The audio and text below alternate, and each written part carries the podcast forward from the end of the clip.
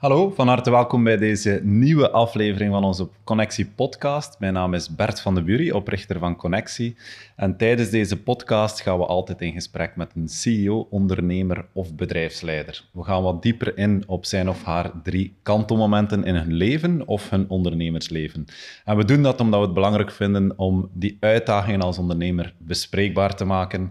En ik ben heel blij dat we vandaag Veronique Bokstaal van Outgrow te gast hebben. Uh, ik heb Veronique Veronique leren kennen toen we beiden nog in een ander leven uh, zaten, nog in een vorig leven. Dus, uh, en ze heeft ook een boek geschreven waar we het sowieso gaan over hebben, De Vrouw van 1 miljoen. Dat triggert uiteraard. En ze noemt zichzelf een late springer op het vlak van ondernemen. Dus we gaan het daar ongetwijfeld over hebben. Ik zou zeggen, van harte welkom bij deze Connectie Podcast.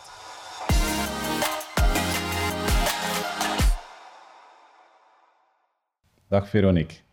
Goedemorgen. Hoe gaat het? Bert, prima. Welkom bij onze podcast. Zoals ze in het Engels zeggen, thanks for having me. Thanks for having me, dat is eigenlijk altijd mooi gezegd. Dus, Inderdaad, uh, mooie uitspraak. Graag gedaan, Veronique. Um, er zijn ongetwijfeld mensen die jou kennen, er zijn ook mensen die jou niet kennen, dus altijd wel leuk om even te starten met uh, wie is Veronique Bokstaal? Prima.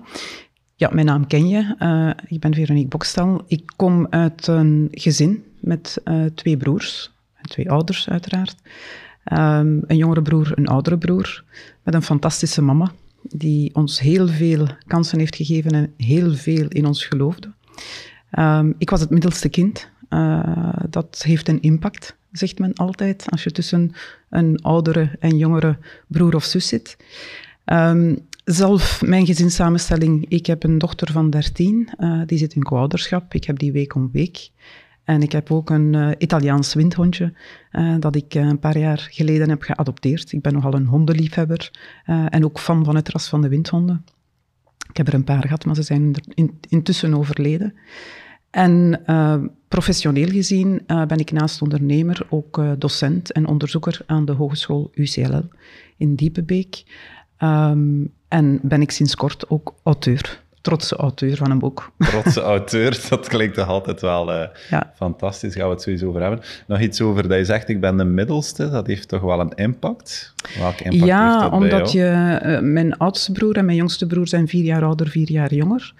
Uh, tussen hen was de leeftijd, het leeftijdsverschil te groot om veel met elkaar bezig te zijn, uh, naarmate ze opgroeiden. Dus ik heb heel mijn jeugd eigenlijk geschipperd tussen de twee. Okay. Uh, zij kwamen niet zo goed overeen, dus ik was ofwel ally met de oudste, ofwel ally met de jongste. En je leert toch wel ja, uh, bemiddelen, onderhandelen. Uh, als je daar tussenin zit, ik was ook het enige meisje tussen twee broers in. Ik moest ook mijn mannetje staan, vooral naar mijn jongste broer toe. Uh, was nogal een hevig type. dus dat heeft mij toch wel getekend. En ook qua karakter, mijn oudste broer helemaal artiest. Mijn jongste broer een hypercommercieel. En ik heb ook daar altijd zo wat tussen gehangen. Zin voor het artistieke, maar toch ook dat commerciële in mij. Oké, okay, dus het heeft jou wel geholpen in alles wat je nog verder hebt gedaan ja, klopt. in het, uh, in het leven. Hoe zou je jezelf omschrijven, Veronique? Dat is altijd een moeilijke vraag. Ik heb daar ook eventjes over nagedacht. Um, hoe zou ik mezelf omschrijven? Een laadbloeier, sowieso, op alle vlak. Zowel qua studiekeuze als qua keuze op mijn carrièrepad, als in relaties ook. Uh, ik heb mijn eerste echte volwaardige relatie op mijn 29ste pas gehad, dus dat is vrij laat. Uh, studiekeuze, dat ging wel aan alle richtingen uit. Ik kon niet kiezen. Uh, ik heb last van heel veel interesses. Dat brengt keuzestress met zich teweeg. Um, ik ben uh, enorm, enorm leergierig, extreem leergierig eigenlijk. als men dat test, dan scoor ik daar altijd het maximum. om uitgedaagd te worden, vooral in mijn hoofd. ik zoek, ben altijd op zoek naar brain food. Uh, een veellezer, een boekenwurm. Uh, ik heb altijd wel vier à vijf boeken uh, die ik aan het lezen ben of aan het scannen. daarom lees ik ze niet altijd van A tot Z. Um, een emo-mens, privé, maar als het op zaken doen aankomt, dan komt de ratio boven. Dan heb ik een mannenhoofd, zeg ik altijd. Um, rechtvaardigheidsgevoel, zeer sterk. Ik zie dat ook bij mijn dochter. Ik vind dat fijn dat zij dat ook heeft. Um, zeer gevoelig voor rechtvaardige, onrechtvaardige dingen. Een student uh, op het einde van het vorige academiejaar omschreef mij uh, als streng, maar rechtvaardig. En ik kan daar zeer goed mee leven. Ik ben wel streng voor mezelf, ook voor anderen. Ik heb dat wat leren doseren, want dat was niet leefbaar, perfectionistisch, uh, absurd perfectionistisch eigenlijk. Tot ik besefte van, ja, dat is relatief, want wat voor mij perfect is, is dat niet voor iemand anders. Ehm, en ook naar anderen toe wat leren doseren, wat milder zijn, uh, veel vragen. Ik zie graag ambitie in mensen. Ik heb dat zelf ook, ik heb dat meegekregen van mijn mama. Uh, zij had zoiets van, alles is mogelijk in het leven, maar het komt niet vanzelf. Je gaat er moeten voor werken. Dat geef ik ook mee aan mijn dochter. Ik vind dat een zeer goede levensles. Um, ik ben een geconverteerde perfectionist, zeg ik altijd, en een geconverteerde introvert. Ik was uh, tijdens mijn jeugdjaren zeer introvert. Uh, heb heel veel tijd op mijn kamer doorgebracht met muziek en boeken. Um, ben ik van nature een introvert? Misschien niet. Ik zit misschien wat op het randje introvert-extravert, maar ik heb geleerd tijdens mijn carrière om zeer outgoing te zijn. En mensen die mij nu kennen zullen mij omschrijven als zeer sociaal. Ik spreek iedereen aan. Ik, niks schrikt mij af ongeacht iemands niveau, ik ga daar zeer makkelijk contact mee zoeken. Um, dus... En hoe, hoe, hoe komt dat dat dat zo geconverteerd is of veranderd is? Wat is daar een trigger geweest? Goh, ik denk dat dat gewoon wat gekomen is met, met ouder worden en ook met um, het besef van als je dingen wil, moet je erachteraan gaan en je hebt mensen nodig om dingen te doen. Uh, ook met mijn eigen bedrijf. Uh, alleen is maar alleen. Uh, door stappen te zetten naar mensen en heel weinig een nee te krijgen. Ik zeg dat ook tegen de ondernemers die mijn acceleratorprogramma volgen en het staat ook in mijn boek. Er zijn heel weinig mensen die bot tegen jou nee gaan zeggen als je een vraag stelt. Ofwel kunnen ze helpen, ofwel kunnen ze niet helpen, verwijzen ze je door. Um, maar ja, een koude nee, ik heb dat nog eigenlijk zelden in mijn leven gekregen als ik naar iemand toestapte om te zeggen, ik heb een vraag, kan je mij helpen? Uh, dus wat geleerd, mijzelf wat geforceerd in de loop der, jaren, omdat ik ook ondervond. Uh, ik was als adolescent altijd onder de indruk van uh, mensen en ondernemers die dingen realiseerden, vooral in het buitenland. ik kom daar misschien nog op terug, of ik kan het nu ook vertellen. ik verzamelde die ondernemersverhalen in de magazines die bij mijn ouders thuis lagen op de tafel. mijn ouders zaten in interieurdecoraties, dat waren magazines Engelstalig, Nederlandstalig, Franstalig, de talen die we konden begrijpen. En ik pikte daar die verhalen uit van die ondernemers die in het buitenland iets opgebouwd hadden. En ik begreep dat niet als jongeling onder een kerktoren in een dorp in Vlaanderen van hoe geraken die daar? Uh, dat triggerde mij enorm. En gaandeweg ook geleerd van die mensen, die nemen het gewoon vast en die, die gaan er gewoon voor. Die en die spreken ook anderen aan en mee in een hoekje te blijven zitten. En misschien is er toch wel een moment geweest... Uh, denk, het moet een jaar of 1920 geweest zijn. Ik ging zo uit met een bende. En ik stond daar een hele avond met een watertje in dat groepje, niks te zeggen. Gewoon te luisteren, te genieten, maar niks te zeggen. Tot een vriendin tegen mij zei van, dat is eigenlijk helemaal niet leuk om jou mee te vragen. Jij zegt niks, jij staat daar maar. En ik had zoiets van, ja, ik wil gewoon niet storen. Ik, die zei, maar ja, we, we vragen jou mee, waarom zou je storen? En dat heeft bij mij dan wel iets in gang gezet. Dat ik zoiets had van, ja, eigenlijk heeft ze wel gelijk. En dan ben ik heel wat losser gekomen en zo. Ja, wel straf van die vriendin, dat ze dat zo straight... Ja. Anders zeggen dan misschien tegen iemand anders, ja. dat daar gewoon tegen u Maar die was, die was echt streng. Die zei van, ja, als het zo blijft, dan vragen we je gewoon niet meer mee, want het is niet leuk. En dat was een klik voor u, om dan... uh, absoluut. Ja, En je zegt, ik, ik ben ook redelijk streng voor mijzelf. Ja. Van waar komt dat ergens zo, die... Ik denk dat dat een beetje de aard van het beestje is. Ja, uh, altijd de lat voor mezelf zeer hoog gelegd. Te hoog ook op, te hoog ook op bepaalde momenten. Uh, wat moeten terugschroeven. Um, en ook in de loop der jaren, en ik schrijf er ook over in mijn boek, uh, perfectionistisch of perfect eigenlijk omgedraaid naar goed genoeg. Mm -hmm. Kunnen zeggen, het is voldoende. Ja. Want alles wat ik er nu nog bij doe, gaat niemand merken buiten ikzelf. Mm -hmm. Ja, dat is mooi. Ja. En um, we gaan straks even terugkijken op, op, wat je al allemaal hebt gedaan in het leven. Uh, waar je nu het meest mee bezig bent, dat is onder de naam Outgrow. Wat is Outgrow? Met Outgrow doe ik eigenlijk wat ik uh, met het acceleratorprogramma bij UCLL doe. Dat is onderneemsters, maar ook soms ondernemers, individueel begeleiden. En het is een zeer specifieke doelgroep. Het zijn ondernemers die tussen de 100 en 300.000 euro omzet zitten, voelen dat ze vast komen te zitten en toch willen schalen naar die eerste mijlpaal van 1 miljoen. Mhm. Ik heb mij daar wat in vastgebeten. Ik ben een ervaringsdeskundige in de zin dat ik met mijn eigen bedrijf ben blijven vastzitten in die omzetzone. En uh, getriggerd was van, ja, hoe raak je daar nu uit? Uh, wat moet je doen om uh, te groeien naar dat 1 miljoen? Ja, en hoe, hoe, heb je de inhoud van het programma samengesteld? Door wat rond te kijken, eerlijk gezegd. Uh, ik ben een stukje van de mosterd in het buitenland gaan halen, mm -hmm. maar toch vooral ook vanuit mijn eigen ervaring. En dat dan ook gekeerd naar vooral gaan bekijken als onderneemster. Mm -hmm. um, omdat ik ondervond terwijl ik zelf mijn bedrijf had, mijn eerste bedrijf had, of mijn eerste echt bedrijf had, ondervond ik zelf, en ik zag het ook bij andere onderneemsters, dat wij worstelden met andere dingen. Mm -hmm. um, ik zeg altijd, ondernemen is genderneutraal. Daar staat geen geslacht op.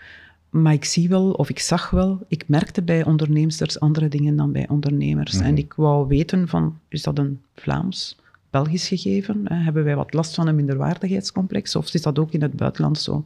En ik stootte eigenlijk op een universeel probleem. Mm -hmm. En dan ben ik eens gaan zoeken van, ja, wat, ik wou dat, oké, okay, ik heb dat nu geconstateerd, maar kan ik daar iets aan doen, meedoen? Zo op acceleratorprogramma's in het buitenland gestoten, specifiek voor vrouwen.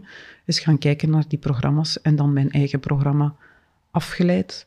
En UCL kreeg weet uh, ervan dat ik daarmee bezig was en mm -hmm. zei van, wil je dat niet bij ons doen? We hebben een navormingsprogramma, uh, wij kunnen dat daar gerust ondersteken. En zo is die Female Founders Academy en dat acceleratorprogramma ontstaan. Ja. Maar dan achteraf, of tijdens het werven van onderneemsters, kreeg ik dan soms wel de vraag, goh, wij kunnen ons niet binden aan zo'n programma van vier maanden, maar wil je ons niet individueel begeleiden? Mm -hmm. En zo is Aatgrow dan op een bepaald moment ontstaan. Ja, en hoe is het boek ontstaan dat je bij hebt? Uh, de Vrouw van 1 miljoen? Ja, De Vrouw van 1 miljoen. Uh, ook ontstaan eigenlijk omdat um, onderneemsters uh, soms zeiden van, heb je niks anders voor ons, Veronique? Wij, wij, wij willen niet in zo'n begeleidingsprogramma mm -hmm. stappen, uh, maar wij willen wel graag weten wat jij te vertellen hebt. En ik, het idee voor een boek ontstond, ontstond eigenlijk vorig jaar al, in het voorjaar.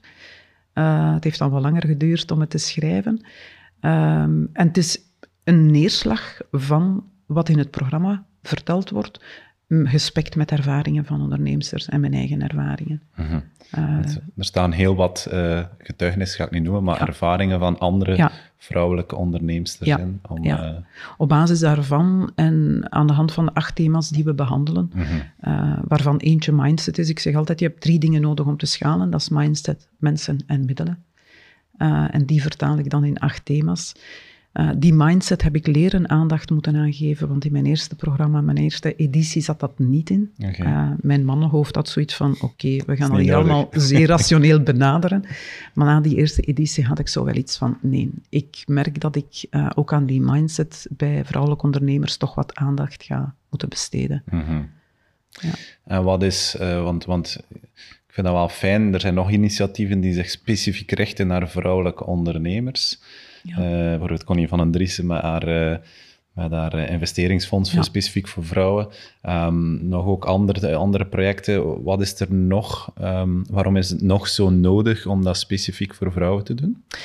Wel, de cijfers zijn er eigenlijk. Hè. De cijfers zijn hallucinant ontmoedigend, vind ik. Um, een, we, er zijn minder vrouwelijke ondernemers. Eén op drie van de ondernemers is vrouw. Maar van de onderne vrouwelijke ondernemers zijn er twee derden die nooit 100.000 euro omzet halen. Okay. En 92% haalt nooit 1 miljoen euro -hmm. omzet. Neem daar ook de cijfers bij rond funding. Uh, uh, het weinige kapitaal dat naar, naar female founders gaat. Uh, en daar zijn verschillende redenen voor. Dan ja, kreeg ik het gevoel, en anderen met mij, van hier moet gewoon iets gebeuren. Mm -hmm. Waarom is het zo? Hè? Waarom gaan vrouwen minder makkelijk hun bedrijf schalen? We hebben niet minder talenten, we zijn niet minder slim. We hebben ook evenveel ambitie, evenveel bezieling, evenveel passie. En toch uh, hinken we daar achterop. Voor een stukje omwille van eigen keuze, maar voor een stuk ook omwille van uh, gebrek aan een aantal dingen soms gebrek aan kennis, zoals vrouwen zelf aangeven, gebrek aan middelen mm -hmm. en er niet willen, durven, kunnen achteraan gaan. En ook uh, vrouwen denken veel uh, te lang dat ze het alleen moeten doen. Ik ga het met okay. eigen geld proberen, ik ga zo lang mogelijk alleen alle schoteltjes in de lucht proberen houden En dan pas ga ik... Ja, want dat kan een belangrijke reden zijn waarom dat je niet groeit. Als je Ja. natuurlijk alles alleen blijft doen, Dat gaat kan je een omzet ook onmogelijk... eh, Alleen lukt het niet. Hè. Dat is een van de basisboodschappen in mijn boek. Als je wil naar 1 miljoen euro schalen, tot 100 à 300 euro om, 300.000 euro omzet, raak je nog wel alleen. Met heel hard werken, als je een goed verdienende business hebt. Maar dan stopt het. mhm. Dan moet je anderen gaan inschakelen. En soms ook kapitaal of financiering om dat bedrijf te kunnen schalen naar 1 miljoen euro omzet en er voorbij. En je hebt waarschijnlijk bewust dat bedrag van 1 miljoen euro genomen. Ehm, waarom is dat belangrijk? Is dat een, sommigen zeggen, ja, pff, omzet, doelstelling is, ik geloof daar niet in. Ja. Waarom heb jij gekozen om dat, om dat wel te doen? Eén, het, is, het spreekt aan, 1 miljoen euro. Het is behapbaar. Het helpt om te plannen. 1 miljoen euro omzet kan je plannen, kan je spreiden over een paar jaar. Je kan zeggen, ik wil dat tegen dan halen. En ik ga jaar na jaar mijn omzet doen stijgen met zoveel. Plannen zijn maar plannen, maar zonder plan werk je ook nergens naartoe. En dat is het eerste wat we doen in dat acceleratorprogramma. Het eerste ook wat, aan- wat ik aanbeveel in dat boek. Van zet die 1 miljoen euro omzet ergens in de tijd. En uit- uiteraard moet die ook winstgevend zijn en zijn er andere parameters die belangrijk zijn, maar dat is een basis. Het begint met een omzet. Ja, het begint met een omzet. En dat 1 miljoen is maar een cijfer. Ehm, het gaat erom om, om bepaalde concrete stappen beginnen te zetten richting een verhoging van je omzet en bij voorkeur ook een versnelling van die omzetgroei. Want zeggen 1, 1 miljoen euro halen, als je zegt ik wil dat binnen 20 jaar, niks mis mee, maar het programma zet die eh, milestone toch iets korter. Ja, en het helpt wel om dat inderdaad te plannen, maar eh, sommigen zeggen ook, ja, het mag geen fixatie of geen doel op zich zijn, waardoor dat je Ja. je laat verlammen. Dat is zo altijd ook de evenwichtsoefening, Ja. denk ik. Hè? Maar het gaat er eigenlijk, eh, los van dat cijfer, gaat het er eigenlijk om van kijk, een bedrijf doen groeien doe je onder andere door meer omzet te boeken, door meer klanten binnen te halen, meer te verkopen en door die focus ook te leggen op die verkoop. En dat merk je ook bij onderneemsters, dat het vaak dat ze va- vaak moeite hebben om die focus vast te nemen. Hè, om te zeggen van ik ga Om mij te verkopen bedoel ja, je dan? Ja, dat op, is- verkopen en, en echt bezig te zijn met dat bedrijf, met je bedrijf. Ja, ja, want omzet gaat eh, per definitie over hoeveel dat je verkoopt. absoluut. Ja, en dat wordt, wordt vaak onderschat. En Absoluut. zeker ook hier in Vlaanderen, dat vind ik wel goed dan. Kijk ook naar mijzelf, dat is ook een drempel geweest in het begin, zo van, oh ja, ver- verkopen, Ja. zo echt naar buiten komen en je product in de markt zetten. En, Ja. Ja, bij- ik heb het zelf ervaren bij de opstart van eh Wheatless More, mijn eigen eerste eh, bedrijf. Ehm, ik heb er een jaar over gedaan. Ik, was, ik ben een marketeer van ervaring, van expertise. Eh, ik heb dat jarenlang gedaan. En binnen de kortste keren stonden wij in de markt als expert in gluten- en allergenenvrij. Eh, dat zelfs een Jeroen Meus ons belde van, ah, ik heb gehoord dat jullie expert zijn, kan je voor mij, voor mij een glutenvrij broodje ontwikkelen voor mijn nieuw concept worst? Veel artikels in de pers, eh, hier en daar gepraat, maar die verkoop, dat was zeer volatiel, dat bleef achter.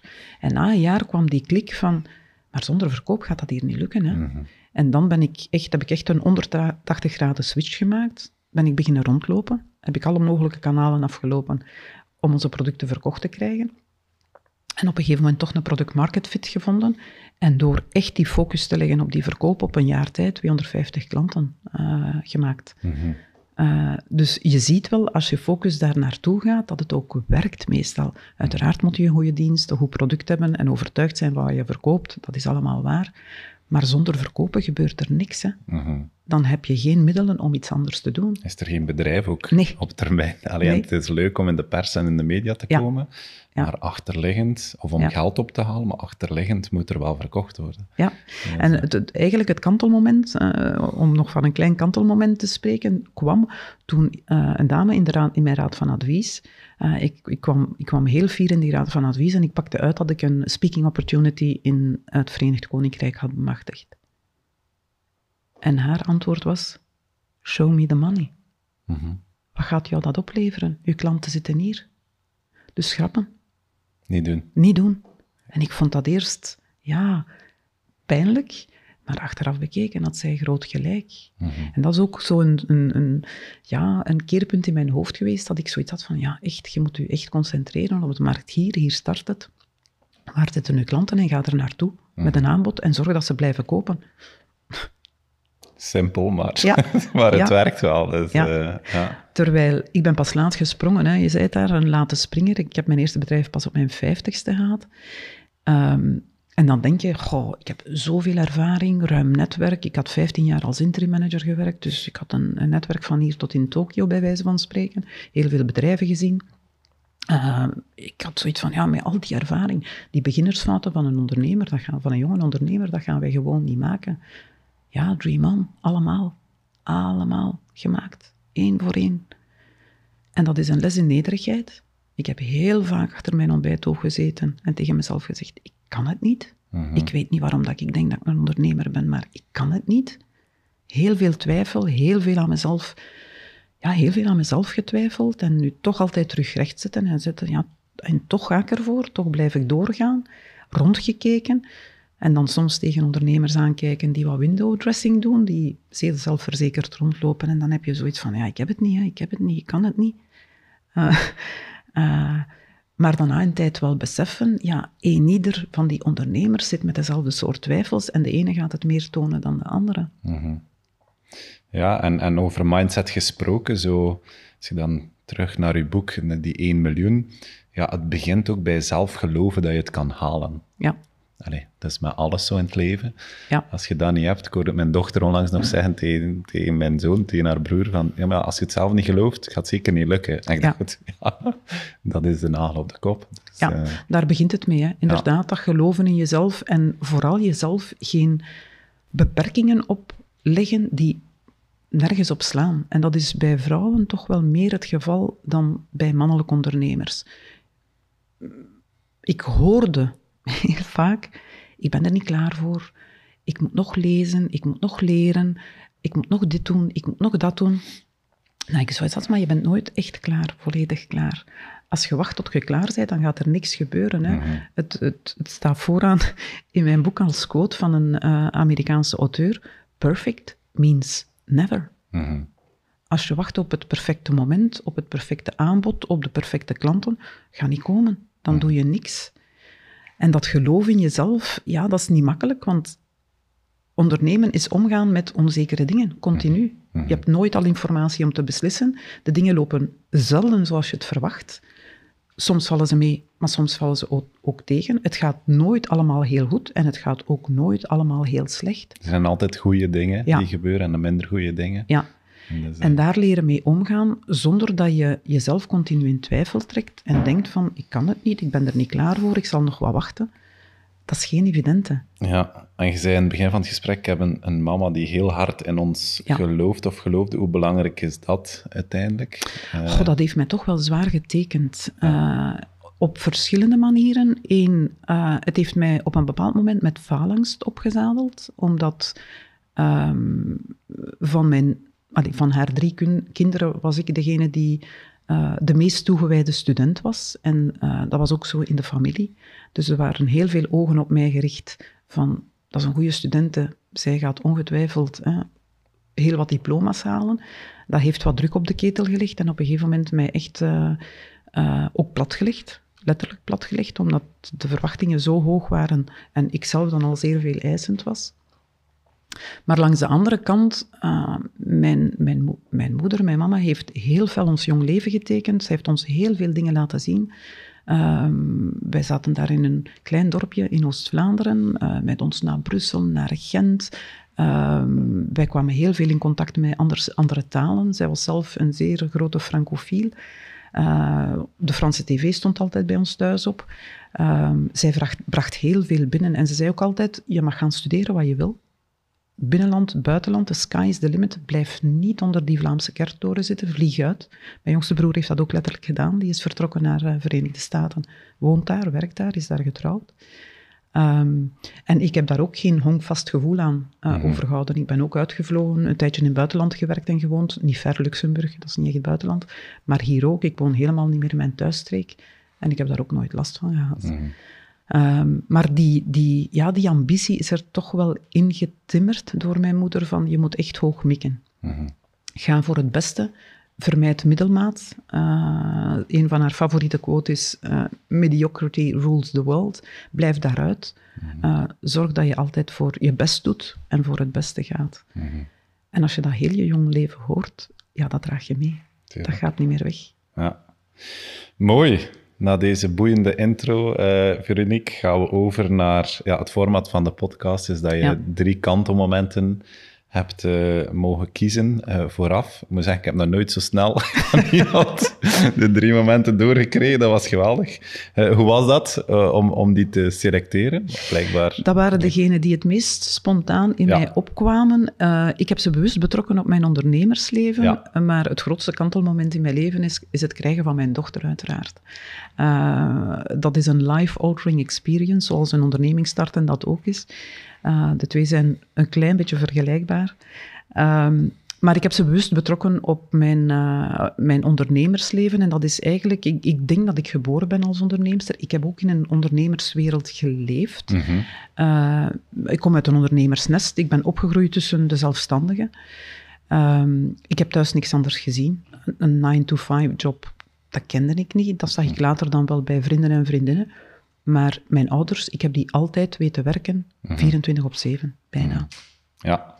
En als jongeling, uh, eerste kantelmoment is mijn broer en ik, mijn jongste broer en ik, uh, wij speelden als ja, tiener uh, handelsvertegenwoordiger. Dus wij hadden onze eigen kamer en met een aktetas gingen wij over en weer, zoals een echte ja, handelsvertegenwoordiger die in zijn wa wagen Een stapte. toneel bijna. Ja, Ja, naar een klant. Uh, met stripjes, met pennetjes, met prularia. En dat was aankloppen aan de deur, de kamerdeur. Uh, uh, je voorstellen en zeggen, ik kom mijn collectie voorstellen. En wij hadden een bestelbon aangemaakt op basis van mijn ouders hun documenten en een factuur. En dan werd er een bestelling genoteerd. En dan ging ik terug naar mijn kamer, maakte ik een factuur. En dan kwam er een levering. En hij deed dat ook bij mij. Wat een geweldige leerschool. Ja, ja, ja. ja zalig. Uh, en ik was dat eigenlijk wat vergeten uh, tot een paar jaar geleden, dat ik daar ineens moest aan denken en dat ik zoiets had van, ja, het heeft er eigenlijk altijd wel in gezeten. Mm -hmm. uh, en dat waren heel fijne momenten met mijn jongste broer. ik zie die niet zo vaak, want ja, hij woont in Amerika, komt één keer per jaar normaal gezien naar hier. Of wij gaan naar daar. Uh, maar uh, ja, dat zijn zeer warme herinneringen aan mijn jonge, jonge jaren. Ja, en wat deden jouw ouders als zelfstandigen? Mijn ouders hadden een interieurzaak, ja. uh, waar we woonden eigenlijk. verkochten allerhande ja, meubilair, stoffen, richten interieurs in voor klanten. Ja. ja. En mijn broer heeft dat een tijd verder gezet, mijn oudste broer, die is interieurarchitect. Maar dan op een gegeven moment de zaak verkocht en wat anders gaan doen. Ja, en die, uh, die tienerjaren, ja, die zijn eigenlijk zo'n beetje dan het fundament geweest voor, uh, oké, okay, pas later, maar wat, wat, wat, je daar hebt gedaan, ik vind eigenlijk wel geweldig dat je op die manier ja. echt leert, ja, bijna verkopen, hè? Ja, inderdaad. Nu, uh, nog een stempel die mijn moeder op mij heeft gedrukt. Ik was haar enige dochter en ik denk dat ze een gemiste kans uit haar eigen leven wat op mij had geprojecteerd. Mijn moeder zei altijd van, vermijd dat onzeker uh, zelfstandige bestaan en kies voor een carrière in een bedrijf. Zei ik daar enorm naar op. Ik moest en zou een universitair diploma halen en carrière gaan maken in een bedrijf, liefst een internationale bedrijf, bedrijf liefst gaan reizen. En uh, ik heb dat ook geprobeerd. Um, na mijn studies um, voor bedrijven gaan werken als medewerker en ik voelde me daar helemaal niet goed in. Um, ik liep aan tegen interne politiek. Ik was daar niet goed in, ik was daar niet graag mee bezig. Ik deed geen PR voor mezelf, ik concentreerde mij op mijn job. En uh, er passeerden heel veel promoties en loonsverhogingen aan mij, want ik was de, de werkbij die naar kantoor zat en uh, altijd maar werk bij kreeg. Want Veronique die gaat dat wel doen. En Veronique deed dat ook, maar Veronique die werkte ook 24 op 7. Um, en op mijn uh, 37, dus ik heb dat vrij lang gedaan, um, ben ik dan plots, als bij toeval, maar toeval bestaat niet, ik geloof daar niet in, iets valt je toe, zeg ik altijd, um, zocht, ik naar twee nieuwe, zocht ik naar een nieuwe job. En uh, had ik twee opportuniteiten en die vroegen mij allebei of ik niet als zelfstandige wou werken voor hen. Uh, ze zagen het als een eerder tijdelijk iets dan dat ik daar op de payroll zou gaan staan. Uh, ik had zoiets van, ja, ik wil dat wel eens bekijken, boekhouder aangesproken. En zo ben ik mijn eerste consultancy of interim management opdracht ingerold. En dat heb ik 15 jaar gedaan als marketing- en communicatieverantwoordelijke voor verschillende bedrijven, verschillende sectoren. Ik heb overal gezeten. Uh, kleine teams geleid, grotere teams geleid, uh, reorganisaties gedaan, producten in de markt gezet, veel voor dienstenbedrijven gewerkt, uh, voor me in media gezeten bij VRT, radioactief afval bij Niras. Je kan het zo gek niet bedenken. En ik vond dat heel leuk, omdat ik was los van die interne politiek. Ik moest daar helemaal niet mee bezig zijn. Ik mhm. kon mij gewoon concentreren op mijn opdracht. Ik aasde op niemands stoel. Ik werd ook niet bekeken als een bedreiging. Ik had heel goede werkrelaties. Ik zorgde daar ook voor. Ik had mijn eigen methodiek wat ontwikkeld. Ik, op, op een aantal weken tijd wist ik al van, oké, dat moet hier gebeuren. Ik deed daar dan iets langer over om mijn plan voor te stellen, want anders ging dat wat erop. Uh, maar uh, na een jaar of 14, 15, één, had ik het wat gehad. En twee, sinds mijn jeugd, sinds ik die verhalen van ondernemers verzamelde van thuis uit, uit die magazines, ben ik dat blijven doen. Mhm. Ik moest heel veel lezen voor mijn job. En ik had twee stapels, alles wat professioneel relevant was en alles wat ik privé interessant vond. En dat waren meestal ondernemersverhalen, vooral van uh, mensen die hun comfortzone, financiële comfortzone, hadden verlaten om een bedrijf op te starten. Want daar zat ik in. Ik zat in die mhm. financiële comfortzone ondertussen. Mm consultant, interim manager, urke factuurke. elke dag dat je boekentas opneemt, mag je factureren. Ehm, en ik had enorm veel ideeën verzameld, want aan ideeën heb ik geen gebrek. Uh, dat is ook een van mijn, van mijn uh, hoe moet ik het zeggen, moeilijke kanten. Ik zie altijd maar opportuniteiten en dat kanaliseren, dat is niet evident. Uh, dus ik had al die ideeën verzameld, zelfs op een blog. Niet veel mensen kregen die te lezen, maar ik beschreef dat. Uh, dat is een leuk businessmodel en dat is interessant. Um, tot ik uh, op mijn vijftigste in een nieuwe relatie stapte. En mijn partner zei van, um, kijk, de carrière die ik tot nu toe heb gemaakt, ben ik wat beu. Um, ik zit in internationale sales en ik wil daaruit. Uh, ik wil eigenlijk niet meer voor een baas werken.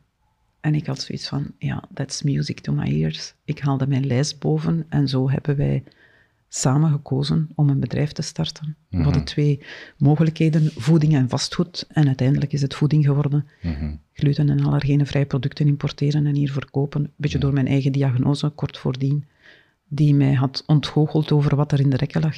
Mhm. En ik zag daar een opportuniteit. Ja, en in die 15 jaar, want dat is dan meteen ook jouw tweede kantelmoment, dus eigenlijk 15 jaar als soort interim manager ja. werken binnen bedrijven. Wat heb je daar het meest geleerd of van meegenomen? Ja, wat ik daar vooral geleerd heb, is dat je hetzelfde soort situaties en hetzelfde soort mensen, zonder denigrerend te willen zijn, tegenkomt overal. Overal. Ja. ja. Uh, op de duur ben je nog door weinig verrast Ehm, en kon ik ook makkelijk navigeren in die landschappen. Uh, of het nu mensen waren die in hiërarchie boven of onder mij stonden of op mijn niveau, um, kon ik heel gemakkelijk zeggen van deze situatie moet ik zo aanpakken. Ik ging bemiddelen tussen mensen, uh, begrip proberen op te brengen voor ja, medewerkers die problemen hadden met een baas. Um, uh, en omgekeerd, uh, bazen begrip proberen op te, uh, mee, te, mee, te, geven over hun medewerkers. Ehm, veel psychologie eigenlijk kwam daarbij kijken. Naast uiteraard dingen realiseren.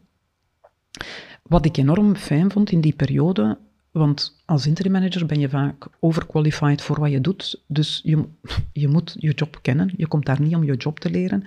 Maar ik vond het altijd wel heel fijn om die sector te leren kennen. Mhm. Dat was mijn uitdaging, altijd een nieuwe sector.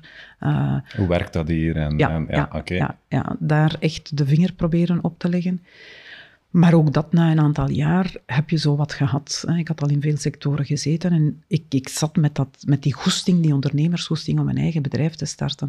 Maar ik was uh, ondertussen een eerste keer uh, gescheiden. Ik zat met een jonge dochter en ik had zoiets van, ja, nu ben ik alleen, dat is ook niet het moment om te springen. Tot ik dan in die nieuwe relatie stapte en uh, zo dan toch in mijn eerste eigen bedrijf ben gerold. Ja, en dan had je echt het gevoel dat je ondernemer was vanaf jouw ja. eerste bedrijf. Dat was dan uh, Wheatless and More. Ja. ja. Daarvoor vond ik het een beetje een pseudo-ondernemersbestaan. Zo heb je het zelf genoemd. Ja, zo noem ik het zelf. Uh, waarom? Oké, je bent zelfstandig. Mm -hmm. uh, je moet jezelf zien te verkopen, uiteraard. Hè. Je moet een opdracht binnenhalen. En ik had die meestal zelf wel of ik kreeg die meestal zelf wel te pakken, soms via agencies. Maar op het moment dat ik dan startte met Wheatless and More, dan vond ik dat toch nog wel iets heel anders. Dat is iets totaal anders ja. dan... eh, Bovendien, eh, gestart met een bedrijf in een sector die ik helemaal niet kende. Ik had nog nooit in de voedingssector gewerkt. Ik kende niks van voeding, kende niks van die marges. Hè. Hoe, hoe schuif je met die marges tussen een fabrikant en uiteindelijk een eindconsument? Ehm, en ook distributie van voeding. Helemaal geen kaas van gegeten. Ehm, onlangs vroeg mij iemand, zou je dan ook doen, eh, zo laat eh, gaan ondernemen? Ja, maar wel in iets wat ik ken. Uh, we hebben een eerste jaar enorm veel moeten leren, enorm veel geld verbrand ook om te leren. Wat je misschien minder zou hebben als je opstart in iets wat je al kent. mhm. Uh, dus dat was toch wel ja, helemaal anders. En ook het feit, uh, was grappig dat we soms aan de ontbijttafel zaten, in onze boardmeeting met twee. En daar, zaten, ja, daar zaten we van, er moet nu iets gebeuren. En dat ik een paar keer moest zeggen, maar wij beslissen. Hè. Mhm. Niemand anders gaat dat hier voor ons beslissen. Hè. Wij, of we nu weten wat we moeten doen of niet, het zijn wij. Het gaat niet van iemand anders komen, niet van een adviseur, een raad van advies, een andere ondernemer. We kunnen blijven raad vragen, maar wij moeten hier de knoop doorhakken. En dat was soms niet gemakkelijk. Nee. En hoe is Wheatless and More dan geëvolueerd? Want je hebt het dan op een bepaald moment verkocht, Ja. maar wat is daar in tussentijd eh, gebeurd van de start tot verkoop? Ja, eerste jaar dus eh, zeer moeilijk geweest. Bloed, zweet en tranen. Buitenwereld merkt daar niet altijd veel van.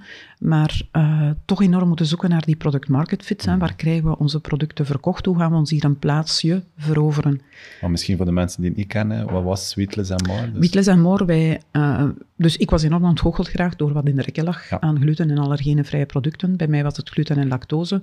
Waarom? Heel veel zout, suikers, bewaarmiddelen, eh, allerhande niet gezonde zaken in die producten om dat wat eh, textuur en smaak te geven. En ik vond dat moet gezonder kunnen.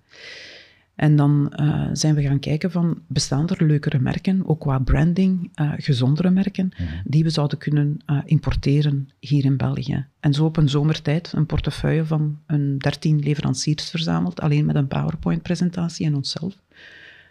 En ik denk dat die bedrijven zoiets hadden, België, kleine markt. Die twee dames die zijn bereid om de voeten van onder hun lijf te lopen. Laat die maar doen, we riskeren daar niks. Ehm, en dan zo begonnen, eh, met een portefeuille van een 200, 250-tal producten zijn we hier begonnen.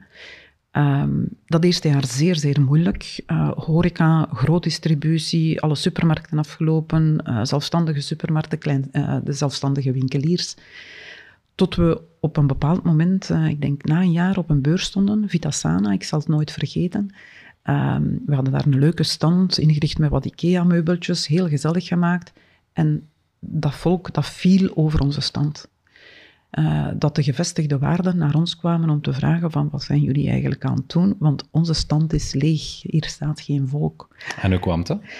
Leuke merken, leuke producten, leuke branding, mm -hmm. uh, nieuwe dingen. Uh, en daar zijn we beginnen echt uh, klanten te maken, uh, ja, contacten te verzamelen. En die heb ik dan echt volledig helemaal afgelopen. En zo had ik op een jaar tijd uh, 250 klanten. Mm -hmm. Nu, mijn co-founder die kwam uit een business waar ze bezig was met projecten van een paar tienduizend euro. En wij zaten plots in een business met orders van 250 euro. Als dat meeviel, een keer 1500 euro. En die had zoiets van, god zeg, moet daarvoor, moet daar zoveel tijd en zoveel moeite in kruipen. Ik zie dat niet meer zitten. Uh, ik wil dat eigenlijk niet meer doen. Ik heb daar het geduld niet voor. Dat gaat hier nog jaren duren voor we min of meer een deftige business hebben uitgebouwd. En lean startup kan ik nog wel mee leven, maar lean living, want dat op de duur ook een uh, impact op de persoonlijke financiën, dat zie ik niet zitten. Dus die stapte eruit. En uh, toen had ik de keuze ofwel een andere co-founder zoeken, ofwel ik had iemand die wat wou investeren. Um, mijn co-founder was daar altijd tegen, extern kapitaal. Dan, zij vond dat de druk dan nog hoger werd. Ik stond daar wel meer voor open. En we hadden al twee groothandels, we waren al benaderd geweest door twee groothandels die onze logistiek wouden organiseren. Onze logistiek was uitbesteed aan een ander bedrijf. Dat liep voor geen meter. Dat was echt verschrikkelijk. Dat waren ook de e-fulfillment bedrijven, zaten hier toen in de beginfase. Mm -hmm. We lopen heel wat jaren achter op uh, Nederland. Ehm, dat was een hele hoop kopzorgen en die wisten daarvan. En die hadden zoiets van, wij kunnen dat misschien wel voor jullie doen, want wij hebben een magazijn, wij kunnen uitleveren, we hebben eigen vrachtwagens. Maar ik had zoiets van, als we onze logistiek aan jullie geven, dan kennen jullie ook onze klanten. Dus ik vond dat wat uh, riskant. En uh, ik ben daar terug naartoe gestapt en gezegd van, kijk, uh, jullie mogen meer hebben dan onze logistiek, wij verkopen het handelsfonds. Mm en uiteindelijk is het nog aan een derde partij verkocht geraakt. Ik ben dan even nog mee erin gegaan om uit te faseren, om over te dragen. Mhm. En dan stond ik daar na drie jaar Weetless and More, um, verweest, in rouw. Um, ik vond dat ik gefaald had. Mijn co-founder zag dat niet zo. Um, gefaald omdat ik het niet had kunnen uitbouwen. Ik zag wel een miljoenenbedrijf zitten. maar die had zoiets van, gefaald. Waarom? Wij hebben verkocht. Wij hebben niet moeten afwikkelen. Wij zijn niet failliet gegaan zoals zoveel. Waarom zouden we gefaald hebben? Ehm, en toen ben ik beginnen nadenken, kijk, wat nu? Uh, terug naar mijn interim bestaan ga ik niet doen. Terug voor een bedrijf gaan werken als medewerker ga ik ook niet doen. Ik was ondertussen uh, eh, 50 plus. Ehm, ik had zoiets van zelf nog eens alleen een echt bedrijf, zo noem ik dat dan, opstarten niet evident. Ik heb geprobeerd om aan te sluiten bij een andere start-up. Uh, met twee toch tot ver, vergevorderde gesprekken gegaan, maar dat is dan niet rondgeraakt. Uh, het is altijd moeilijk om in een verhaal te stappen een keer dat dat loopt. Een founder, een single founder, is altijd zeer beschermend over zijn of haar idee. Um, en zeker als het dan komt over, ja, ik wil instappen, ik wil wat geld op tafel leggen. Die waardering is niet evident als je nog niet echt uh, een officiële, formele waardering hebt gekregen, of investering die jou helpt waarderen. Ik was dan ondertussen les beginnen geven bij UCLL, ook bij toeval. Um, dus dat gaf mij ook wat tijd om na te denken.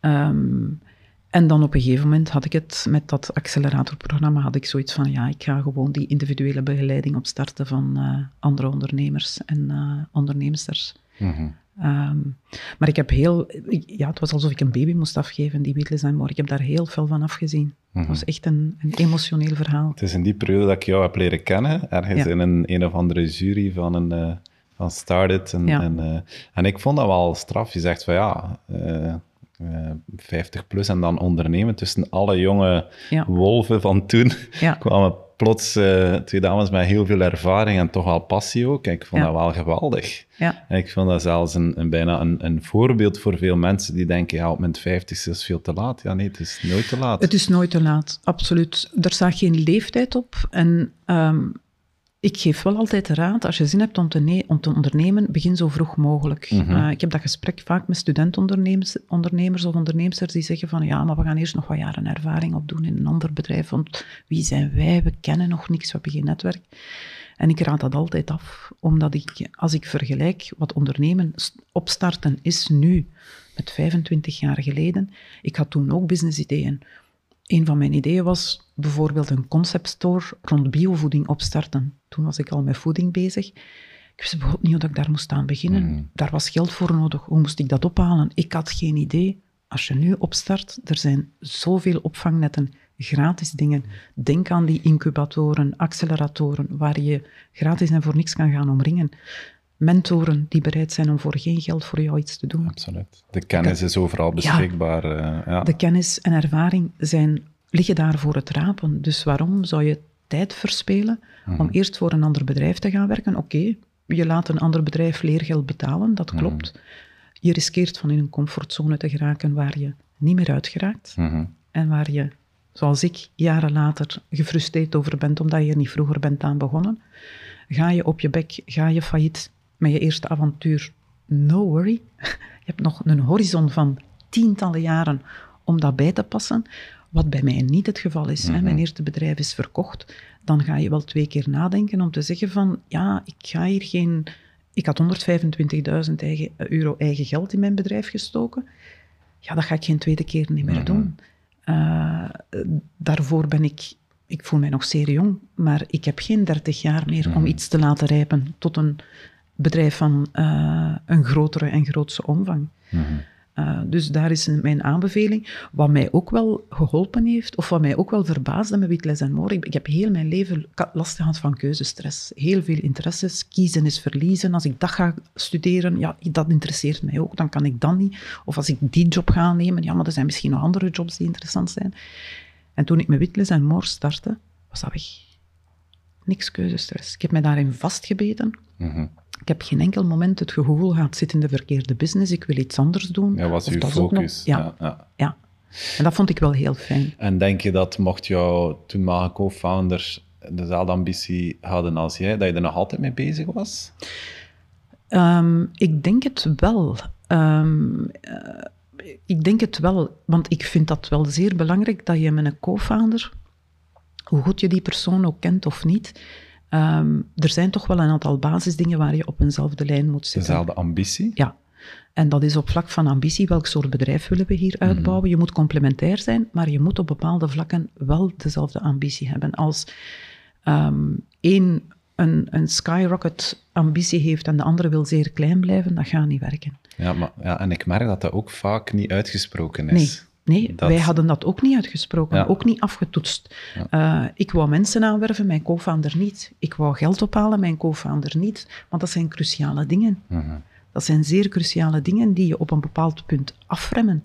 Ja, en, wat ik dan altijd ook zeg of aanraad, is van zet dat ook op papier. Ja. Omdat natuurlijk, dat is ook zo subjectief en ook veranderlijk in de tijd. Het kan ook zijn dat iemand zijn ambitie Absoluut. wijzigt in een andere levensfase, wat dan ook. Maar dat is zo belangrijk. Dat is voor mij ook het startpunt van als die, dat fundament niet goed zit, die, die gezamenlijke ambitie, ja, dan mogen je gelijk wat doen. Ja. dat eh, klopt. En dat, dat is een remmende factor.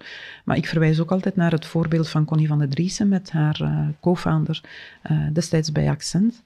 hij, hij gaf continu gas en zij ging regelmatig op de rem staan, of mhm. omgekeerd. Ze vonden elkaar daar wel. Mm als hij de lat zeer hoog legde, dat zij zeiden, zei van, ja maar Filip, dat is te mhm. hoog, we gaan dat even bijstellen. Of soms omgekeerd. Dat kan.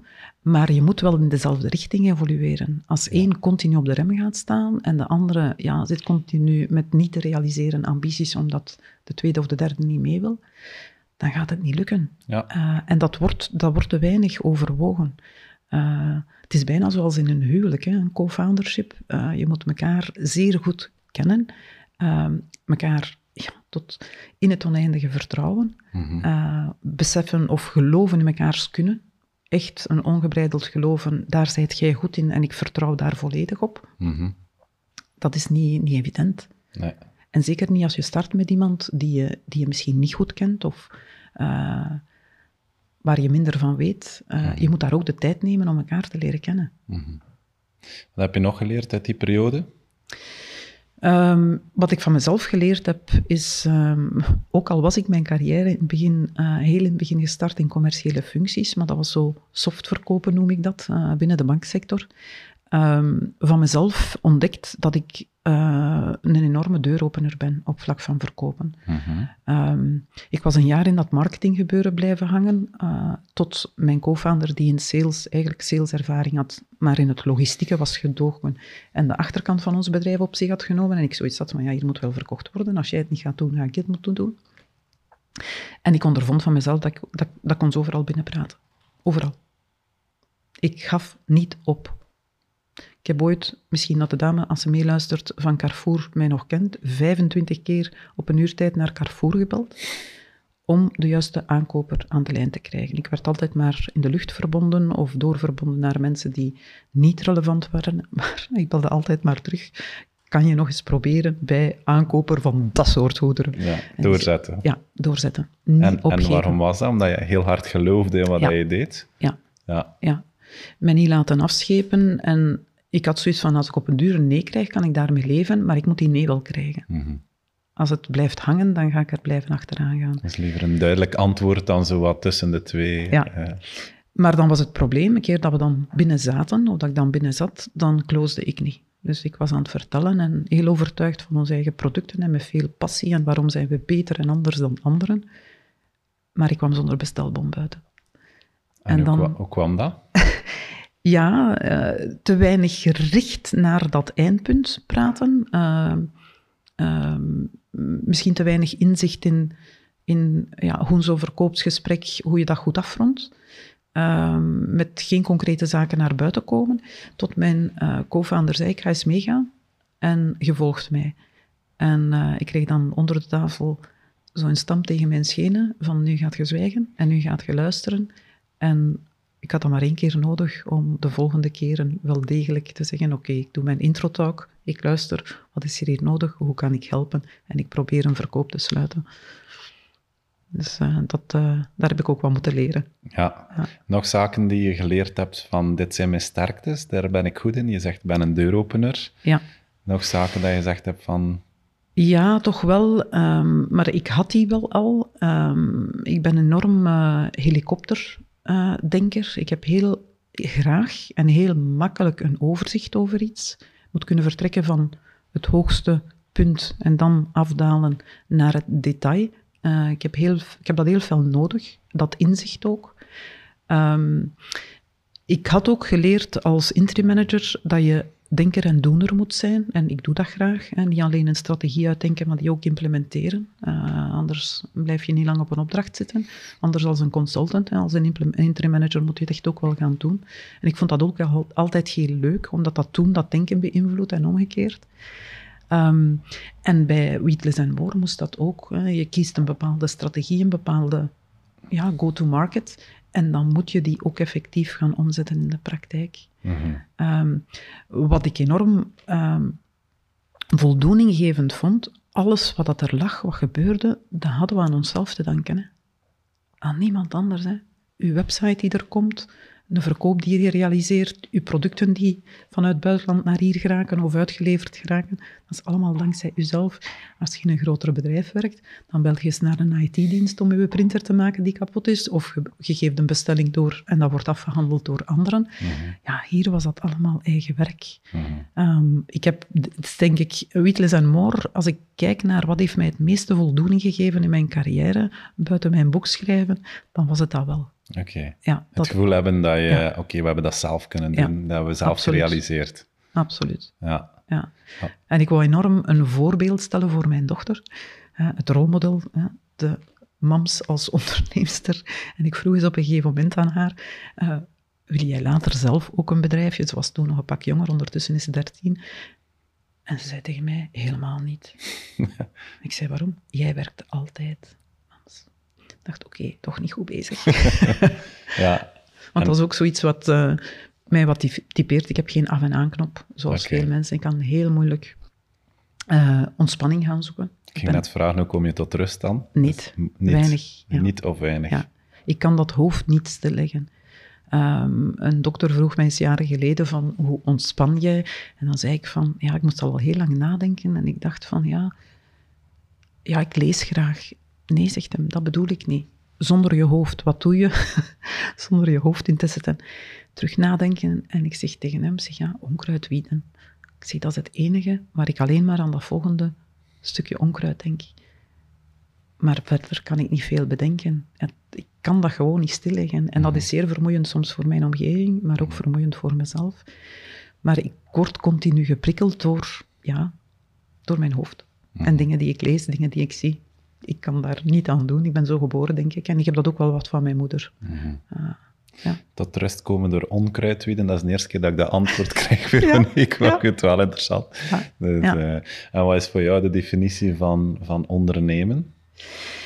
Wat is voor mij de definitie van ondernemen? Um, voor mij is dat um, proberen van iets wat je bezielt, iets wat je graag doet, waar je goed in bent, en wat je graag doet, iets wat je energie geeft, om daar een bedrijfsactiviteit van te maken. Om daar een dienst, een product uit te halen of een beleving die je kan verkopen aan anderen, zonder dat je het gevoel hebt dat je aan het verkopen bent.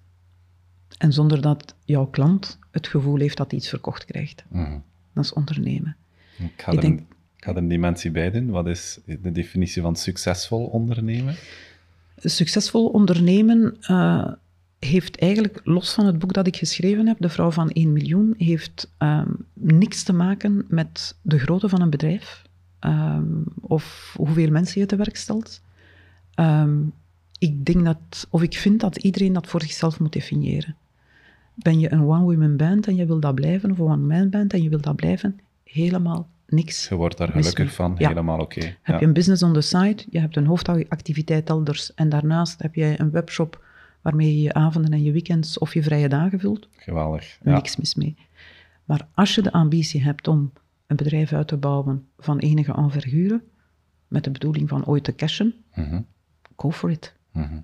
Go for En, it. en, en dat is interessant, omdat eh, vaak wordt succes wel eh, afgemeten aan een aantal parameters als omzet of, Ja. of, of men, aantal mensen in uw bedrijf of, of groei. Ja. Maar in C is het, gaat het over iedereen zijn eigen definitie maken van succes. Absoluut. Wat is dat voor jou? Ja. Ja, en dat is ook wat ik tegen mijn dochter van 13 al vertel. En ze vindt mij dan soms een zaag. Ben je daar weer? Ehm, ze zit nu naar tweede middelbaar en ik push haar om goed te studeren. Ze kan dat, ze is verstandig genoeg. Ehm, Ik denk niet dat ze de drive heeft die ik heb, of nog niet.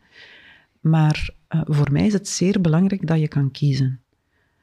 En ik zeg tegen haar, hou je studies vol. Het is niet makkelijk, maar dan ga je later de luxe hebben van het kiezen. En wat is de luxe van het kiezen? Mij maakt het niet uit wat je later gaat doen. Maakt mij echt niet uit. Maar ik vind het wel belangrijk dat je niks moet gaan doen omdat je geen keuze hebt. Mhm. En ik gaf haar... Ik ben daar al vroeg mee begonnen. We reden eens naar school achter een eh, vuilniswagen. Het was heel hard aan het regenen. Er waren twee mannen die de vuilbakken aan het eh, legen waren. En ze zegt tegen mij, ik vind dat toch wel erg, mams, dat die mannen in zo'n weer die vuilnisbakken moeten ophalen. Ik zeg tegen haar, dat klopt. Ik zeg, één, je moet daar heel veel respect voor hebben. Dat heb ik ook van mijn moeder. Respect hebben voor alle jobs, voor alle mensen. Toch degene die het goed menen. En twee, er is ook niks mis mee met die job. Als je daarvoor kiest. Als je dat moet doen, omdat je niks anders kan kiezen en je vindt dat niet fijn dat je dat moet doen, omdat je die keuze niet hebt, dan is het lastiger. En ik herhaal dan nog vaak eens naar haar toe, denk aan de vuilniskar en zegt, ja, ik weet het. De levenswijsheden van de mama. Ja. aan de dochter. ja. Maar wat je doet, ja, dat is zo persoonlijk. Daar heeft eigenlijk niemand een zaak mee. Dat moet je voor jezelf uitmaken. En het is nooit makkelijk om te komen tot iets wat je echt ja, warm houdt en warm maakt. Ik heb er ook lang moeten naar werken. eh, en dingen gedaan waarvan ik zoiets had van, ik ga dit niet heel mijn leven doen, maar ik weet het nog niet goed, wat ga ik dan wel doen? Mhm. Eh, als je daar blijft naar streven, komt dat wel. En wat drijft je op vandaag het meest? Waar krijg je op vandaag eh, het meeste energie van? Ja, en dat zijn twee dingen eigenlijk. Eh, enerzijds mijn lesgeven. Eh, ik ben zeer optimistisch over de jeugd, in tegenstelling tot veel collega-docenten. Oké, mooi. Het is een totaal andere generatie, maar dat zeiden ze van onze generatie ook. Daar gaat niks goeds van dat is komen. altijd zo. dat is altijd zo. daar komt niks goeds van, daar ben ik helemaal niet mee akkoord. Ehm, ze zijn veel mondiger. Ehm, ze zijn zich veel bewuster van hoe willen we het leven instappen later. Work-life balance, dat bestond in mijn tijd niet. Mijn moeder zegt dat ook altijd, van waar halen ze dat? Wij hadden dat niet. Eh, toen ik begon te werken was daar ook geen sprake over. Die jongeren zijn daar wel mee bezig. Ehm, dus ik, ik geniet van het lesgeven en van hen dingen bij te brengen. Niet alleen stof, leerstof, maar vooral ook wat levenswijsheid en dan mijn ervaring, eh, voor wat het waard is. En twee, ik word altijd gelukkig als een van de onderneemsters waarmee ik in contact kom, die mijn boek lezen, nu zullen lezen of het programma gevolgd hebben of die ik begeleid, ehm, tegen mij zeggen, ik ben tot bepaalde inzichten gekomen en ik heb er iets mee gedaan. Ik heb er iets mee gedaan, ik heb stappen gezet. Hoe groot of hoe klein die stappen ook Dus zijn. dat die niet alleen zeggen het was interessant, Nee. maar ook we hebben er Ja. effectief Ja. dit en dit mee gedaan. Ja, en dat is mijn streven ook. Ja. Dat ze, want bepaalde dingen die je zegt, ik, ik vind niks uit, zie ik altijd, niet in mijn acceleratorprogramma en ook niet in mijn boek. Ik heb daar niks in uitgevonden, hoe am I? Helemaal niet. Ik geef alleen mijn kijk op bepaalde dingen vanuit ervaring en vanuit wat ik denk dat kan helpen. Maar je kan heel veel informatie gaan zoeken overal en gratis krijgen. Surf maar waar rond op internet, luister naar gratis webinars, je hoeft er zelfs niet voor te betalen. Maar het is die stappen zetten die soms moeilijk zijn. En doordat iemand nog eens zegt tegen jou van, denk eraan, hè, dat zou in jouw situatie kunnen helpen. En die doen daar iets mee en ze zeggen achteraf, het heeft geholpen. Mhm. Ja, dat, dat maakt mij ja, dat geeft mij eigenlijk een goed gevoel. Uh, om een concreet voorbeeld te geven, um, de eerste module van dat acceleratorprogramma en een van de eerste hoofdstukken van het boek praat over, je moet leren je verhaal te vertellen als ondernemer, overal waar je komt. Dat moet op tipje van je tong liggen in verschillende versies, mhm. kort, langer, afhankelijk van de persoon of de personen die je voor je hebt. En elk verhaal eindig je met een vraag. Vraag? Als ondernemer heb je altijd een vraag. Je bent op zoek naar medewerkers, naar geld, naar klanten, naar leveranciers, naar een goede boekhouder, naar een, uh, een uh, advocaat, maakt niet uit. Dus je stelt die vraag. Ken je toevallig niemand die? Oké. En dan geef ik hen de opdracht, als je nu buiten komt straks uit de sessie, pas, pas als de komende veertien dagen is toe. En een van die uh, ondernemers had dat gedaan. Ze was op zoek naar een medewerker of medewerkster. Had lastig om die te vinden. En ze is dat gewoon tegen iedereen gaan vertellen met wie ze sprak. Mm En op zoek naar iemand die. Veertien dagen later had ze vier gesprekken gehad en was ze ervan overtuigd dat ze een van die personen ging aanwerven. Maar dat is eigenlijk, en dat is waar wij met Connectie ook heel hard in geloven, durven de hulpvraag stellen. Ja. Want anders denkt je altijd, ik zal het wel zelf oplossen. Ja, en ja, zeker bij vrouwen speelt dat. Hè. Ik zal het zelf eerst wel proberen. En, en als het niet lukt, dan pas. Dan pas. Of wie ga ik daarmee nu lastigvallen? Die mensen hebben wel wat anders te doen dan te luisteren naar mijn vraag. Niet van wakker liggen, zeg ik altijd. Het is aan uw tegenpartij om te zeggen dat het niet past, dat ze niet willen helpen, dat het ongelegen komt. Daar moet jij niet van wakker liggen. Zoals ondernemers ook vaak de rekening maken van hun klant. Ja, zou ik dat wel durven vragen, dat tarief? Of die offerte is dan niet te hoog? Dat is misschien te duur voor mijn klant. Uw klant maakt de rekening, jij niet. Jij maakt uw rekening. Anders maakt de veronderstellingen en nou, ongelooflijk eigenlijk. Hè? En underpricing is een, fenomeen, een wijdverspreid, wijdverspreid fenomeen bij ondernemers. Hè. Hun prijs niet durven vragen. Een marge is te laag. Ja, en, uh, ja. ja. absoluut. Waarin geloof jij? In welk opzicht? kan van alles zijn. Je hebt net gezegd, ik geloof in de volgende generatie. Ja. Waarin uh, geloof uh, je nog? Waarin geloof ik? Uh, ja, als je van geloof spreekt, dan, heb je het, uh, dan betrek je het automatisch een beetje op religie, denk ik. Uh, ik, ben geen, ik ben katholiek opgevoed, maar niet praktiserend. Maar ik geloof wel in de waarden van het katholicisme. en ik probeer die ook toe te passen. Um, ik ben niet gelovig, maar ik, ik wandel twee keer op een dag met mijn hond. En in een van die wandelingen ga ik altijd het kerkportaal eens binnen. En daar staat een lieve vrouwbeeld. En dan ga ik gewoon eens zeggen, dank u voor alles wat ik heb. En ik vraag wat steun voor A, B of C. Mhm. En toon mij wat ik dan ook in, als tegenprestatie kan doen voor iemand anders. Oké. Dat is een dus dagdagelijks... In, in, dankbaarheid, of de kracht van dankbaarheid voor wat je doet. Ja. Of wat, je, wat er is uh, gebeurd. Ja. Maar ook in het vragen om wat hulp in moeilijke momenten. Ja. Um, daar geloof ik in. Ik geloof enorm in uh, de combinatie jonge mensen en ervaring. Uh, ik vind dat een uh, sterk die veel te weinig wordt uitgespeeld. Mm -hmm. ervaring wordt te makkelijk soms opzij gezet om jongeren een plaats te geven. en daarmee, dat kan op verschillende manieren opgevangen worden. Um, ik geloof enorm in de naïviteit van jonge mensen. Ik zeg dat tegen hen ook. Hou dat zo lang mogelijk vast. Omdat zij soms tegen mij zeggen, ja mevrouw, wij durven de vragen niet stellen, want wij kennen nog niks, wij weten niks.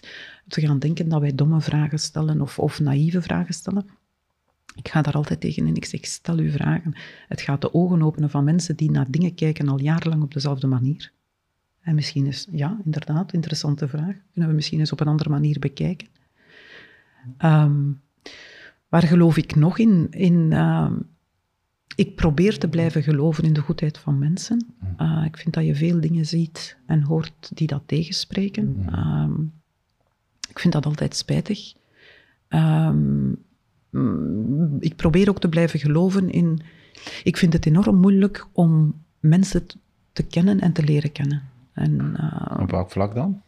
Uh, om iemand echt te doorgronden. Oké. Ja, en dan keer ik het een beetje meer naar de privésfeer uh, toch al een paar keer zwaar ontgoocheld uh, daarin. En dan denk ik van, ja, zie ik het niet of zie ik het niet genoeg? Of is het gewoon niet mogelijk van iemand echt goed te leren kennen? Uh, daar worstel ik soms wat mee. ik heb daar wel vrede mee genomen, maar dat vind ik soms lastig. Ja. Maar ik geloof enorm in mensen. en ook mijn mama zegt dat, uh, omdat je vaak zoiets hebt van, ja, er lopen toch wel wat dingen fout in deze wereld en zelf kan ik daar niks aan veranderen, daar ben ik niet mee akkoord. Hm. Je hebt altijd zelf al de keuze om er iets aan te doen. Ja. Mijn, mijn moeder zegt dat ook altijd, van ja, eh, de consument heeft de macht in handen. Hè. Jij zit aan je portemonnee, niet de bedrijven. En dat is ook. Dat zeg ik ook tegen studenten marketing. Het is uw klant die beslist waarom zijn geld of waar, zij haar geld gaat aan uitgeven. Mhm. Niet jij als bedrijf. Mooi, interessant. Wat was uh, so far het moeilijkste moment uit uh, jouw carrière? Uh, toch wel de verkoop van mijn bedrijf. Ja. mijn eerste bedrijf, dat vond ik echt zwaar. Um, ja, ik heb het al verteld, het, is, het was zo'n beetje een persoonlijke ontgoocheling, een, mhm. een, persoonlijk falen. Ondertussen zie ik dat niet meer zo, maar toen wel. Um, een kind krijgen.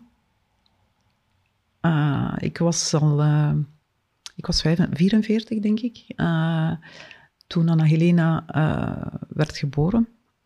Um, mensen kunnen nu gaan rekenen. was niet de bedoeling. Nee. Maar um, zoals altijd had ik heel veel boeken gekocht over een kind krijgen en een baby. Uh, die stapel lag thuis en ik had die doorgenomen voor de geboorte van mijn dochter. En dan kwam mijn dochter er en dan had ik zoiets van: holy poly, dit past nergens in. Het staat in geen enkel boek. uh, na drie weken heb ik die boeken weggelegd. Uh, ben ik met mezelf een tas koffie gaan drinken. aan mijn tafel in de living met een ongeopende krant. Die was al drie weken, kreeg ik mijn weekendkranten niet open, want die baby die hypothekeerde mijn agenda en toen had ik zoiets van, hier ga ik mijn agenda moeten aanpassen. Dat gaat niet omgekeerd zijn. Mm het kind gaat zich niet aanpassen aan jouw agenda, jij gaat je moeten aanpassen aan de agenda van je dochter. En ik heb die klik gemaakt en toen liep het wel. Maar ja, een kind krijgen, ik, een kind krijgen is zoals een onderneming starten. Je weet niet wat het is zolang je het niet hebt. Je kan van op de zijlijn naar heel veel dingen staan kijken, maar... Is onmogelijk om uit te leggen wat het betekent. Ja, ja. ja. Dus dat was, een, ja, dat was een euforisch moment, een kind krijgen, maar dat was ook een moeilijk moment. Ja. Toch wel. En met het boek. Wat is jouw ambitie met het boek? Het is net vers van de pers. Ja, het is hoe, hoe, eh, hoe, was het trouwens om het boek uit te pakken? Uit, uh... Wel, ik heb het vorige vrijdag eigenlijk voor de eerste keer in de hand gehad. En uh, het was precies een, een, moment dat ik verdoofd was.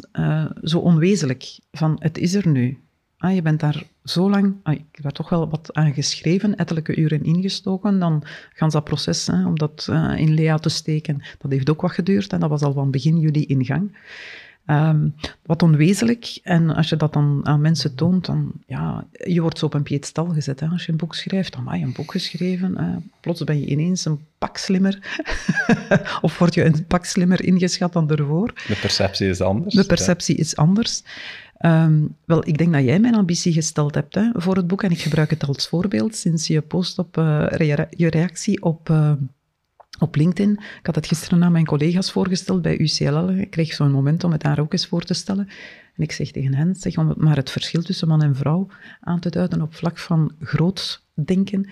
Uh, uh, ik ga morgen een uh, podcast geven en Bert postte op LinkedIn van ja, walk your talk, hè, op naar 1 miljoen. Ik interpreteerde het dan als 1 miljoen euro omzet en hij interpreteerde het als 1 miljoen boeken, ja, uh, wat toch nog wel iets anders is. Uiteraard. Maar, maar uh, er is een bepaalde doelstelling gezet met de uitgever ja. uh, en die wil ik zeker overschrijden. Okay. Ja, daar wil ik nog wel duizend exemplaren bovenop doen. Super. En wat eh, zijn nog dromen in het leven? Nog boeken schrijven. Oké. Okay. Ja, uh, het zal niet mijn uh, laatste zijn. Ik heb er ook lang mee gewacht om eentje te schrijven. Het was een jeugdroom. Ik wou dat al als uh, adolescent doen, maar ik had bijvoorbeeld geen idee wat ik dan zou schrijven, fictie, non-fictie en waarover. maar er komen er zeker nog, en ook fictie. die droom wil ik ook nog wel waarmaken. Uh, nog veel onderneemsters begeleiden, mijn ambitie. Uh, lesgeven wil ik ook wel blijven doen. Uh, mm -hmm. doe dat graag. Het zal wat afhangen of dat in dezelfde verhouding blijft als de dag van vandaag. En nu heb ik wel een tamelijk zwaar semester in het eerste semester. Mm -hmm. wat soms mijn begeleidingen wat hypothekeert. Um, een dochter verder, mijn dochter verder um, grootbrengen, coachen. naar een gelukkig mens. Uh, dat is mijn grootste ambitie. Uh, ook aanvaarden dat zij ook haar fouten gaat maken. Haar niet, te wil, haar niet behoeden voor dingen in het leven uh, waarvoor je haar toch niet kan beschermen. maar hopelijk komen, overkomen haar geen erge dingen, uiteraard. dat is zeker er zijn voor haar. En ja, haar de ruimte geven om zichzelf te ontplooien. Dat is een gelukkig kind. Uh, ze is gelukkig en ik wil haar verder gelukkig zien opgroeien. Ook al zit ze in een gescheiden situatie, ze heeft daar volledig vrede mee. Mm we pakken dat ook goed aan, vind ik, mijn uh, ex en ik. Uh, al zeg ik het zelf, altijd goed geredeneerd vanuit haar welbevinden. wat niet altijd het geval is in scheidingen. maar dat was voor mij wel heel belangrijk. Laatste vraag. Welke boodschap wil je nog meegeven aan ondernemers of onderneemsters, mannen of vrouwen, die kijken of luisteren naar deze podcast? Je zou heel veel standaardboodschappen kunnen meegeven. Uh, niet opgeven, doorzetten, uh, dat is de basis om te blijven ondernemen. maar um, mijn enige boodschap is, je droom proberen waarmaken. Wat die droom ook is. Als je aan het ondernemen bent of wil ondernemen, je bent aan het twijfelen, niet aarzelen. Go for it. Whatever your dream is, go for it. Het leven is echt te kort. Om het niet te doen. Om het niet te doen. Ik zou graag nog een paar levens hebben. Dat gaat waarschijnlijk niet gebeuren. Ik, ik weet het niet. En we weten het niet, mocht het zijn dat je nog, er nog krijgt. Maar ehm, als ik nu terugkijk, zou ik het anders aanpakken? Ja, maar dat kan alleen maar met de wijsheid die je nu hebt. Mm het is altijd hetzelfde. Het is de wet van het voortschrijdend inzicht. en dat is wat ouders vaak naar kinderen toe doen. Ik weet wat er kan gebeuren of fout lopen en je wil dat meegeven. Ik wou ook niet luisteren mhm. naar mijn moeder uh, destijds. Ik heb het ook op mijn eigen manier gedaan en dat is goed. Uh, maar ja, als je een droom hebt, ga daar achteraan. Echt waar. Je zet dat, voor, je zet dat voor niks of niemand opzij. Als je dat wil, wat je wil, gebeurt ook. Mm Geef er aandacht aan, steek er tijd in en ga ervoor. Geweldige boodschap om, uh, om mee af te sluiten.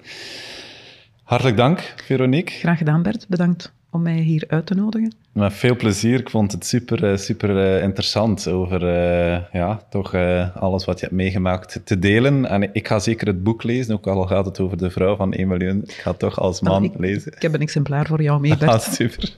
Dankjewel. Ik vind vind het een boeiende insteek en ik zou zeggen heel veel succes met, uh, Dankjewel. met uh, het begeleiden van de vrouwelijke ondernemers en alle dromen uh, die je nog hebt waar te maken. Ik zou zeggen sowieso tot binnenkort. Absoluut. Ja, merci. Dankjewel. Voilà, deze aflevering zit erop. Bedankt om te kijken of luisteren. Je kan je nu abonneren via Spotify, YouTube, Castbox of Apple Podcast om geen enkele aflevering te missen. Geef gerust ook een reactie of stuur deze podcast door naar andere ondernemers. Bedankt en tot de volgende keer.